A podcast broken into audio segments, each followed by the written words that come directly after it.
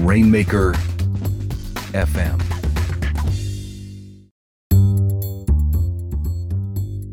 This podcast is brought to you by copyblogger.com. Words that work. Build your online authority with powerfully effective content marketing. Get superior content marketing education so you can build a remarkable online presence. Head over to copyblogger.com to learn more. That's copyblogger.com.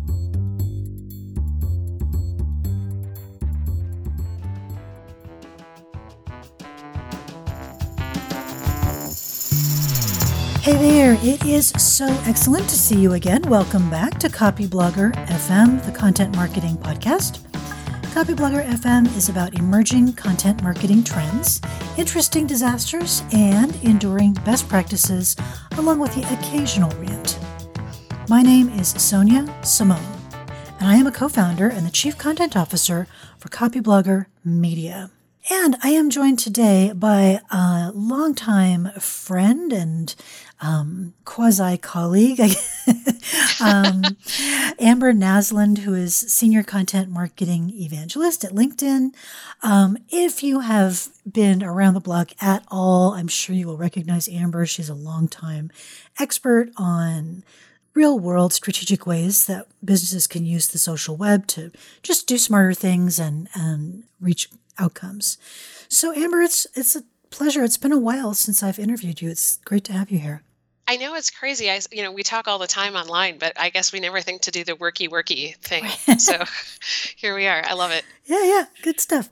So, kicking off, we were all very excited when you announced that you are now the senior content marketing evangelist at LinkedIn, but we don't have no idea what that does. So, so what does that look like? What is, what kind of what is that? What is that? Uh, yeah, it's so it's so funny. It's one of those titles that I did not ask for that title, by the way. For anybody I, I figured, yeah.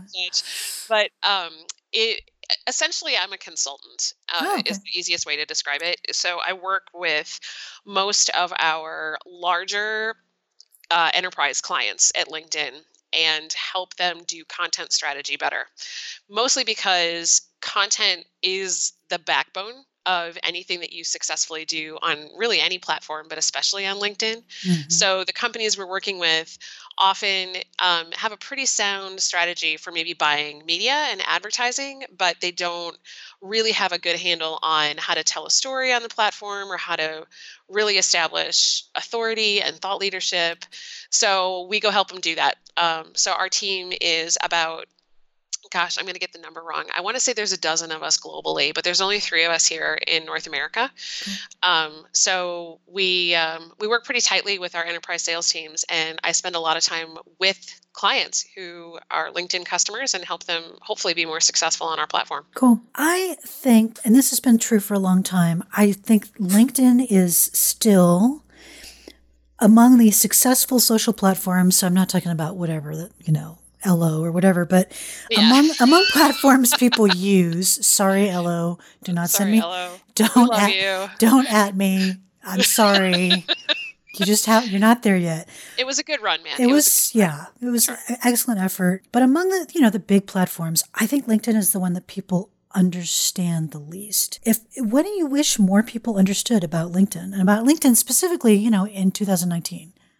Yeah, I think that's a fair question, and and you you just commented on I think on the thing that I think is most important is that LinkedIn of 2019 is not the LinkedIn of even 2013 or 14. Mm-hmm. I, we've had quite a an evolution as a platform and i think and even as a digital marketer for a long time i think linkedin was known as the the jobs platform you know it's like where people go put their resume and where people go to network to get jobs and really LinkedIn has evolved to become a pretty substantive business focused content platform is the way i describe it to people mm-hmm. um, so we've seen a, a surge of, of, content creators of people who use the platform to um, establish themselves as authorities in their industry to establish their companies and having a distinctive point of view in the business sector and the thing that's unique about our audience is that it is professionals talking to and about professionals. So, in general, the content on LinkedIn is very business focused mm-hmm. um, and is heavily geared toward a B2B type um, interaction. And I think that's different than a lot of people re- remember it being many years ago. So if you spend time on the platform now, um, we really sort of refocused our efforts on making the newsfeed on LinkedIn a place where people want to hang out and con- consume content and digest information. And uh, that alone really shifted the focus from just being a platform for you know recruiters or people looking for jobs really for professionals to find out kind of what's happening in their industry and keep their finger on the pulse of um, what's going on in the business world. Yeah that's that's good. That's that's uh, we we chatted just a few minutes before we started recording and I, I confessed that i think linkedin is interesting and i i don't get it. So this is helping me um, this is helping me understand it because it's it's a cool platform. Um, it is. And and people think really and it's like no really no go check out yeah. linkedin it's like no and i think it's kind of been like the sleeper hit actually I agree. the last few years where it, it, it you know there was never linkedin never tried to be flashy it never tried to be instagrammy or facebooky or really gimmicky the the bet that linkedin made a few years ago and of course since i've came on board is um, focusing on really quality content and highly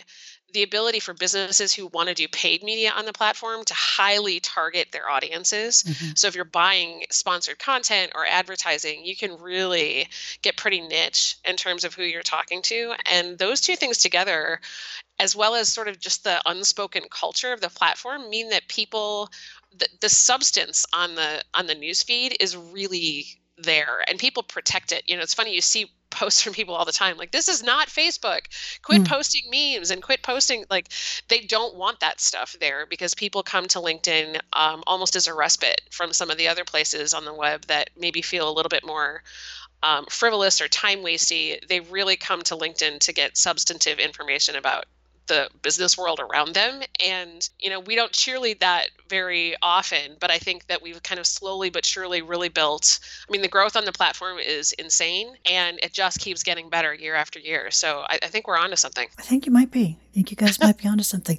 Yeah, I, um, at one point I referred to LinkedIn as the drama-free social media platform and it's that's like not a small thing especially today you know that's a pretty big deal yeah, you know, and I, as I think I'd like to think that's true. I think that's a little bit maybe over optimistic. There, I for sure see some, you know, cat fights and mudslinging on there, but um, but it, it definitely does not have the same um, crunchy drama feel as some of the other social networks yep. uh, are. And like I said, the community to some degree self polices.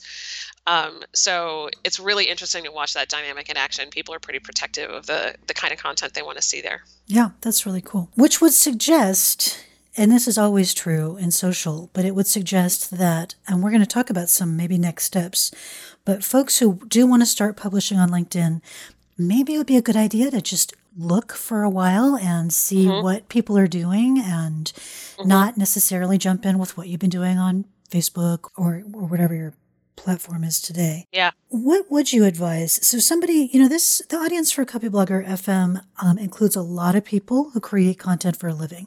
They're freelancers or they're working in-house or they're business owners. If they're not really doing anything with LinkedIn now, what, what do you think they should start doing? That's a great question. So you alluded to one of those things, which is be willing to kind of dive in and observe mm. and be a participant in the community. So get in the newsfeed, read what people are posting, comment, interact, get be part of that conversation because you'll really quickly get a flavor for, I think, what works um, on that platform. And it, I think it's a natural fit for content creators. So for me, content creation is sort of in my DNA. And I've used LinkedIn I've taken some of the greatest hits from my blog and repurposed them as long form pieces on LinkedIn. What actually seems to work really well on the platform is posturing questions or open ended kind of conversation starters. So you see a lot of um, opinion or uh, contemplating like a trend or an emerging idea in the marketplace and uh, t- it's one of the few platforms left, I think, where purely text based posts, you can sit there and tap out 1,300 characters and get tons of engagement. So people are really keen to jump in and be part of conversations. Uh, mm. and I think it's a great place to sort of have a point of view uh, express that point of view and also get input and buy-in from the community around you so uh, you guys have always been so sharp on the side of authority and what it means to develop authority. And linkedin to me is a, a really natural fit for that. If you need you know an outpost beyond mm-hmm. your owned properties um, where can you extend that message and that content? Um, linkedin is a really good fit for that. Yeah i like it. Sort of the flip side of that I think we all see things every day and think, "Oh, I really wish you would stop doing that." um, what are, what are you seeing that maybe makes you cringe, or you just wish people would just not do that anymore? Yeah, it's it's hard because I try really hard to not be that person that's like the arbiter of all things on the social network and what you should and shouldn't do. Uh, but I do think in general there are things that turn off uh, the audience on LinkedIn for the obvious reasons, like super pitchy, self promotional, really direct marketing y feeling stuff doesn't mm-hmm. play well on the platform. Um, people tend to call that out pretty quick, and there's any day you can go read across LinkedIn and read laments from our members for people who connect with somebody on LinkedIn and then immediately direct message them a pitch of some kind. Right. Or immediately use it as a like here's my newest piece of content and then use it as their own personal like email inbox for people. Right. Um, and I think that presumption of opt in is a real big no no on LinkedIn. So just because you're connected to somebody on LinkedIn, which means you maybe can see their email address, that does not mean adding them to your email list. That does mm. not mean presuming that they've opted into, you know, receiving content from you. It's a little bit different kind of social contract. And so I think being sensitive to the fact that it is a community and it's a pretty content driven community, but it's not one that takes kindly to a lot of self serving stuff mm-hmm. on it. Um, those things get called out pretty quickly. So I wish more people, I guess, would come in and be a good community citizen and think about how they can add value to the to the platform itself rather than looking at it as a means to an end to promote their own stuff. Yeah. Well, and, and for me, you know, I, I get a lot of pitches. I know you get a lot of pitches. Endless. Um, and I make a really bright line between a pitch that's that somebody you know hits me up on email or whatever or LinkedIn, and, and they they seem to know what I do for a living. Yes, like exactly. they've done some research yep. versus the people who just they're just carpet bombing. You know, oh, like yeah. it's crazy. I got one the other day. It was like, I see that you are an expert in legacy planning, and I was like, I have no idea where you got that from, but two seconds on my profile would have told you that's not the case at all. Yeah. You know, and these are people who do like, you know, some random pull of a bunch of profiles and they kind of they do a search and then they just blast everybody that's on that search right. with the same templated message and it just doesn't go over super well. Yeah. Yeah. I'm like you, you know, I it, you give me a real relevant message that's something that you've clearly done your homework and you're reaching me in kind of a personal, not presuming, but but in a in a casual kind of friendly, hey, would this be of interest to you kind of way. It's way easy for me to engage in that conversation, say, hey, that's not a fit or yeah, hey, maybe we should talk a little bit further. I'm much more amenable to those kinds of things than stuff that's clearly the spray and pray approach yes. to marketing that we all loathe so much. Yes, and I, it's funny because um, someone many of the, the audience and students, a Copyblogger, and people we work with, the best people are the ones who are the most afraid to actually say, Hey, I do a thing. And yep. it, it really looks like you might benefit from that. Just wanted to let you know, you know, I'm here and might be able to help out. The ones who are like really good at their mm-hmm. jobs and really careful never send the message. Um, and then there's there's all those other people. Yeah, it's so funny. Some of the most valuable business relationships that I've built and made on LinkedIn came almost accidentally because to your point it's people who are like, well, you know, I don't know if like you'd be into this, but mm. I kind of do a thing that sounds like the thing you might need and so if you want to chat about it, let me know because they just don't need to be gross about it yeah. and it, somehow it always manages to work itself out yeah. yeah, good stuff yeah yeah so i um i know some freelancers who are really and this is kind of relates a little bit to what we've been talking about, who are brilliant mm-hmm. at creating a network on LinkedIn and using it to, you know, to do research on potential clients and reach out to potential clients.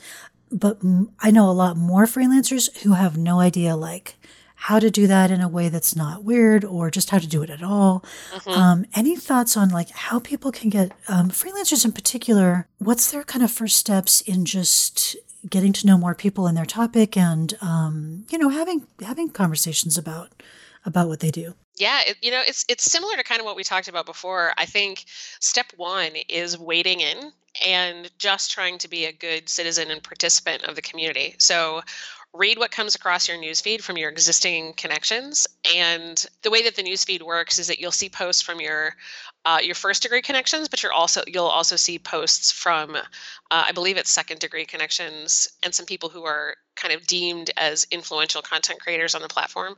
So there is an algorithm behind it, but you'll see people outside of your immediate circle, which is kind of my point. Mm. So the more you can get in there and participate in those conversations and add thoughtful commentary or be in the discussion is a great way to organically build connections with people that you don't already know. You know, in the early stages of LinkedIn, a lot of people preached the I will only connect with people that I know. And I think that's actually to some degree what LinkedIn used to tell people is mm. you should only connect with people you actually know. And I actually don't subscribe to that wisdom because to me that's like saying, well, I'm just going to collect my friends that I already have on another platform and keep them all here it, that doesn't do a lot for me in terms of growth or you know getting outside my comfort zone. So there are some other ways. We've really we we relaunched groups and groups had kind of devolved for a while into like a spam fest um, and LinkedIn recognized that, so they kind of pulled the plug on it and rebuilt it from the ground up. And it's still in very early days, but you know, finding groups that are relevant to the interests uh, that you have and participating in some of those conversations. And now we have uh, we were a little late to the game on the hashtag thing, but we did it very thoughtfully. yeah. Um, so I was I was thankful to see how thoughtfully that um, we approached it. But now you can also follow hashtags that are of interest to you. Um, and it really is about not the carpet bombing of Instagram hashtags where you put 75 on any post. Right. You get a limit. You can only put a few hashtags. I think the limit's 10 on any post. And so they really are pretty a, a good curation mechanism to find content that's on a topic that's relevant to you. So so participating that way, I think is a great way to expand your network, build connections, um, and also using it as a content publishing platform the way it's intended. Right um, you know we there's publishing posts on the newsfeed and and starting conversations. Video is a great if you're comfortable with video um, linkedin loves video and it doesn't have to be like super high production quality uh, stuff. One of the most successful ways that video breaks through on the LinkedIn feed is like people doing the selfie video in their car on the way to work or um, that kind of real casual, really personal uh, feeling video um, succeeds really well. So if you're a person who's comfortable in front of the camera, just kind of getting on there and sharing some thoughts about uh, what you're working on or what your clients are challenged with today or what's really caught your mind in the industry, those kinds of things play really well. Cool. And yeah, I mean, I think experimenting is really encouraged on our platform. There's a lot of different ways to create media on LinkedIn. You can do text posts, you can do video, you can share images, you can do long form stuff on creating articles. And I think everybody's mix ends up a little bit different. But if you're naturally a content creator and uh, and freelancing, it's a great way to kind of test out some of the the content you're creating um, and use it as a platform to build your own brand. Cool, cool. Really good. I want to wrap up with something I have been thinking about a lot. And because of your role and just because of your background, I think you might have some things to say. I, have recently been reading some things written by, you know, the conversion copywriters, the people who write the uh-huh. sales pages. And mm-hmm. I, I, love that crew a lot. But they, they tend to think of content as a, a, a soft skill. And you can almost hear the word fluffy in quotes behind the word soft, you know? Yeah. I, I think people misunderstand content. Um, and I'm going to go on a little crusade this year on that. You want to just like talk a little bit about the strategic value of content because it's it's if it's fluffy you're not doing it properly. A hundred percent. And content to me is not just, you know, the remember when we all started blogging in like 2000 i don't know four or five or something and we all had our little blogger blogs and it was like an online diary of our mm-hmm. random minutia um, and i think in a lot of ways people are stuck with that idea of content in their head as just this rambling of anything that pops into your brain but content in its truest form to me is much more deliberate than that and when i try to explain this to companies and the same applies to a freelancer or somebody who's doing this independently content to me is the cadence of all sorts of different media, depending on your tastes and your audience and whatever that ties to a long form narrative that you want to tell about yourself or your business. Mm. And to me, everything that I post, uh, well, I shouldn't say everything, I would say 90% of what I post ties back in some way to who I am professionally, what I value, and the kinds of things that I think about on a day to day basis. So it's not arbitrary and occasionally there's a thing that pops into my brain and you know it's it's it's funny or timely or of the moment about some meme or trend or whatever but for the most part when i talk to people about content it's how are you telling a story over a long period of time with smaller pieces of media and the light bulb goes on when I explain it that way because they're like, oh, okay, so there's actually rhyme and reason to it. And yes, there should be. And I like to ter- think in terms of themes. So for me, um, obviously, content marketing is a big theme for me because it's the core of my job. So talking about all things digital or content marketing is, is a recurring theme in my content. And recently, I've taken up the mantle of focusing on imposter syndrome mm-hmm. um, as a thing that happens to professionals and is exacerbated in my mind by the digital and social media world. So you'll see posts from me about that kind of thing. And occasionally you'll you'll see some tangential stuff but for the most part if you were to go back and like draw a thread through all of my content those themes keep emerging. So to me like find the themes that that are central to what it is you're trying to do in the world and your content should orbit around that um, it's not arbitrary. It's not fluffy. It really does is a means to an end. And all of you who are, especially if you're a direct response copywriter, you know the importance of the hook and being able to tell a story that really hits people where it counts. And to me, the content strategy is iterating on that over and over and over so that you find the key themes that really resonate with your audience and eventually deliver them something of value. And if you think of it that way, no content ever has to be fluffy. I love it. Ta-da! I'm just gonna Ta-da. I'm gonna frame it. Perfect. I love it. All right, I can I, I can't imagine a better note to end on, so I'm gonna just call it good and just drop the mic. But yeah. Yeah, awesome. love it. Well, I, I was so it. excited to be here. Thanks for having me. Yeah, very fun. Um, take care. Thank you all for your time and your attention, and uh, we'll catch you next time.